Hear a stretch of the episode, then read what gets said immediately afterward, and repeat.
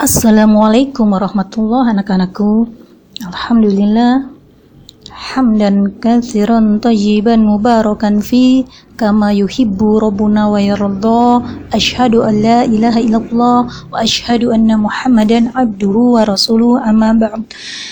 Alhamdulillah soleha ya pada pertemuan bahasa bahasa Indonesia kali ini ya kita sudah habis memang uh, cerpen ya karena kita ditutup dengan ulangan kemarin.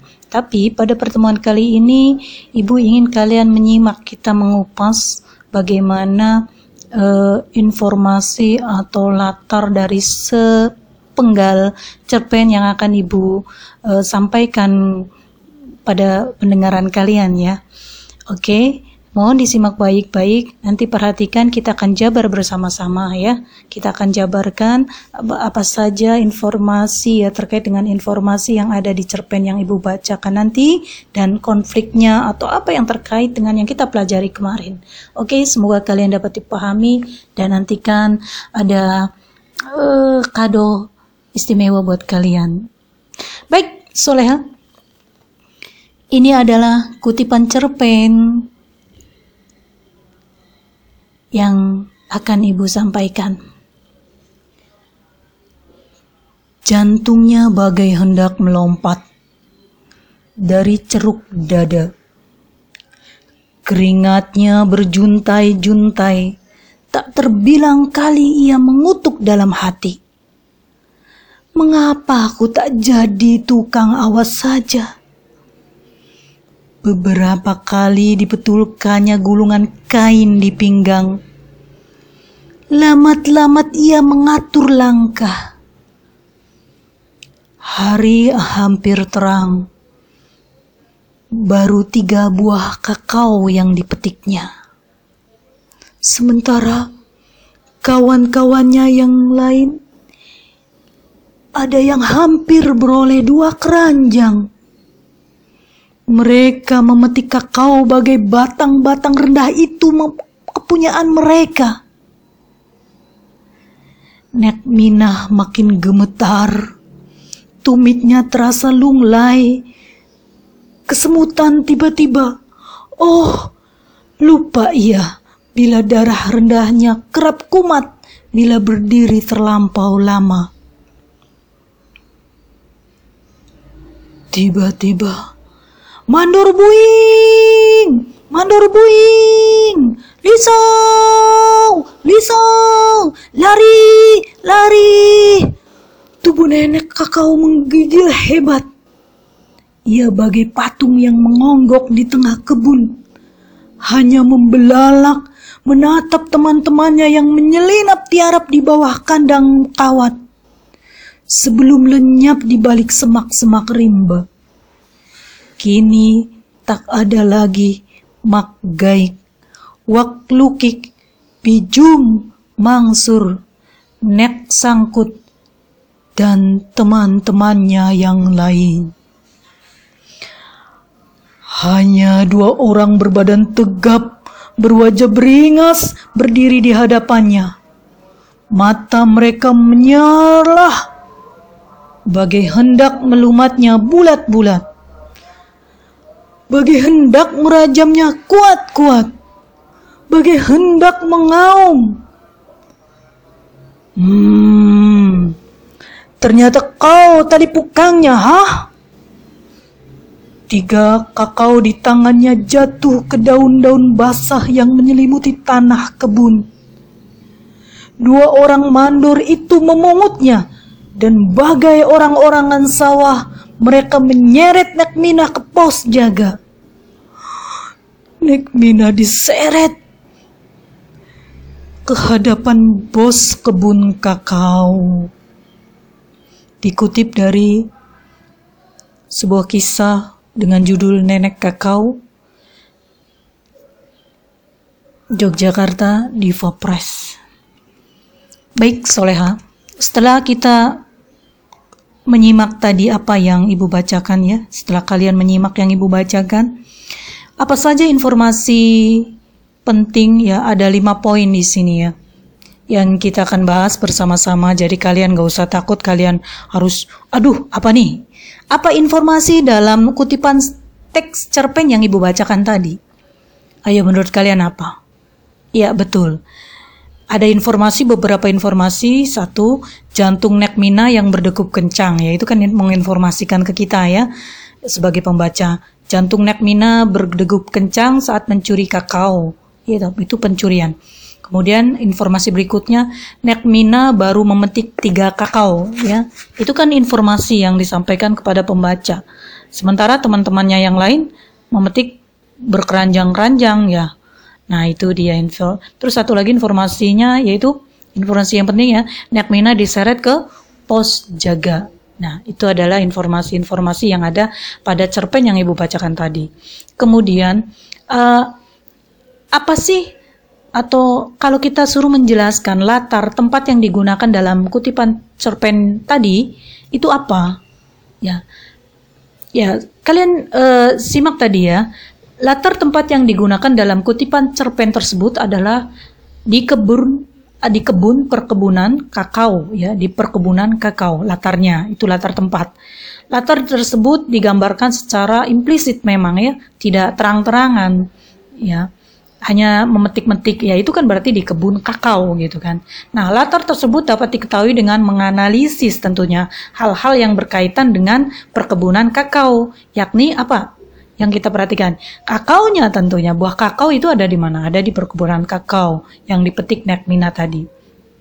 Ya, serta adanya mandor. Nah, Nah, berarti kan itu perkebunan kakao yang besar gitu kan. Kalau sekedar pohon kakao di depan rumah atau di itu, nah nggak Eh, nggak uh, ada mandornya gitu.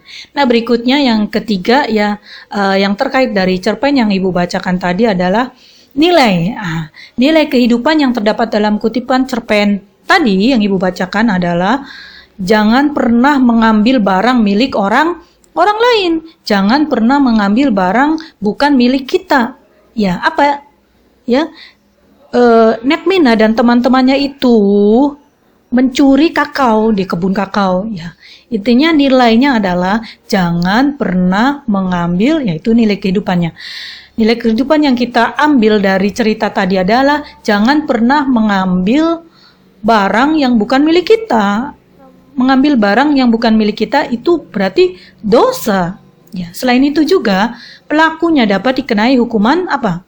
Pidana karena tindakan tersebut ke dalam masuk ke dalam tindakan yang melanggar hukum ya selain juga berdosa udah melanggar hukum lagi di dunia kena imbasnya akhirat apalagi nah begitu ya jadi nilai kehidupannya itu dila apa jangan mengambil barang yang bukan milik kita terus terkait uh, apa konflik yang ada di dalamnya nah walaupun penggal itu ya ternyata kita bisa mengambil penyebab konflik dalam kutipan teks cerpen itu.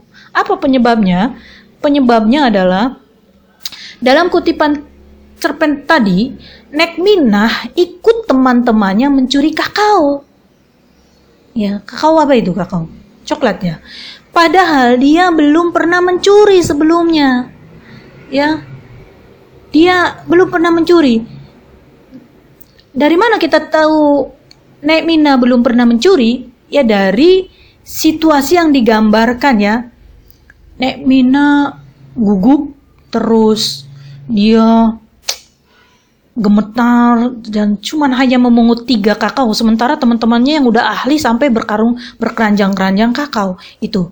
Nah, dia tidak mengetahui juga situasi di perkebunan tersebut. Ya yang ternyata ada uh, ranjau ada apa ada apa yang bisa menyelinap masuk.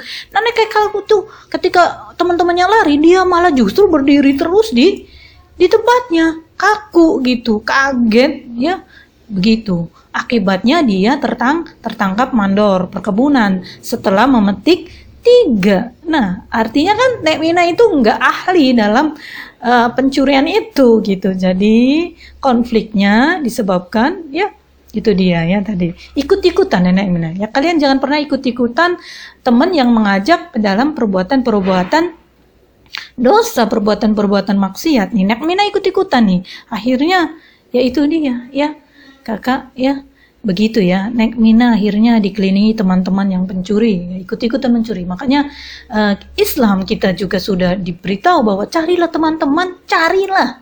Artinya pilihlah. Jangan pernah mengatakan bahwa teman itu siapa aja teman itu oh, boleh bergaul sama siapa aja. Bukan. Kita boleh tahu oh dia dia dia dia dia orang pada gitu kan? Tapi kalau untuk teman kita harus pilih-pilih yang terbaik untuk kita yang terbaik itu dalam bukan dalam segi dunia. Ya, oke, okay. tapi yang intinya segi akhirat. Teman yang mengajak kebaikan, teman yang mengajak ke jalan surga tentunya. Karena eh kita juga agama kita dilihat dari siapa teman kita. Kalau kita mau mengetahui agama seseorang, maka lihatlah teman agama teman dekatnya. Nah, bahaya kan?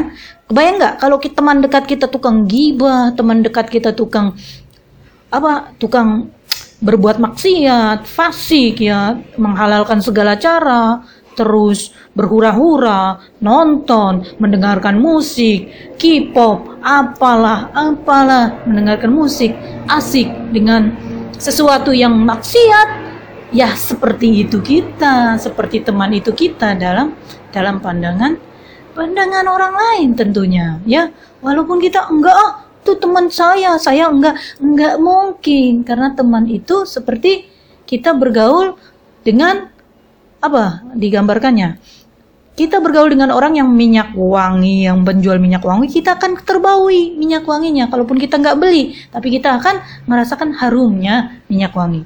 Kita bergaul dengan tukang, tukang apa? Tukang besi, pandai besi, oh dengan bergerak api dan abu, asap dan bau keringat. Nanti kita juga setidaknya kita pasti kecipratan baunya, asapnya, ya itu seperti itu. Makanya pilih baik-baik siapa teman kita, siapa yang menjadi sahabat kita. Oke, soleha. Baik, kita kembali ke uh, ulasan cerpen yang tadi ya. Berikutnya, yaitu tadi konflik ya. Yang terakhir adalah yang kelima. Nah, Akibat konflik dalam kutipan teks cerpen yang ibu bacakan tadi apa sih? Oke, okay, baik. Konflik dalam ikutipan cerpen yang ibu bacakan itu Netmina ya. Apa? Akibatnya tertangkap saat mencuri kakao.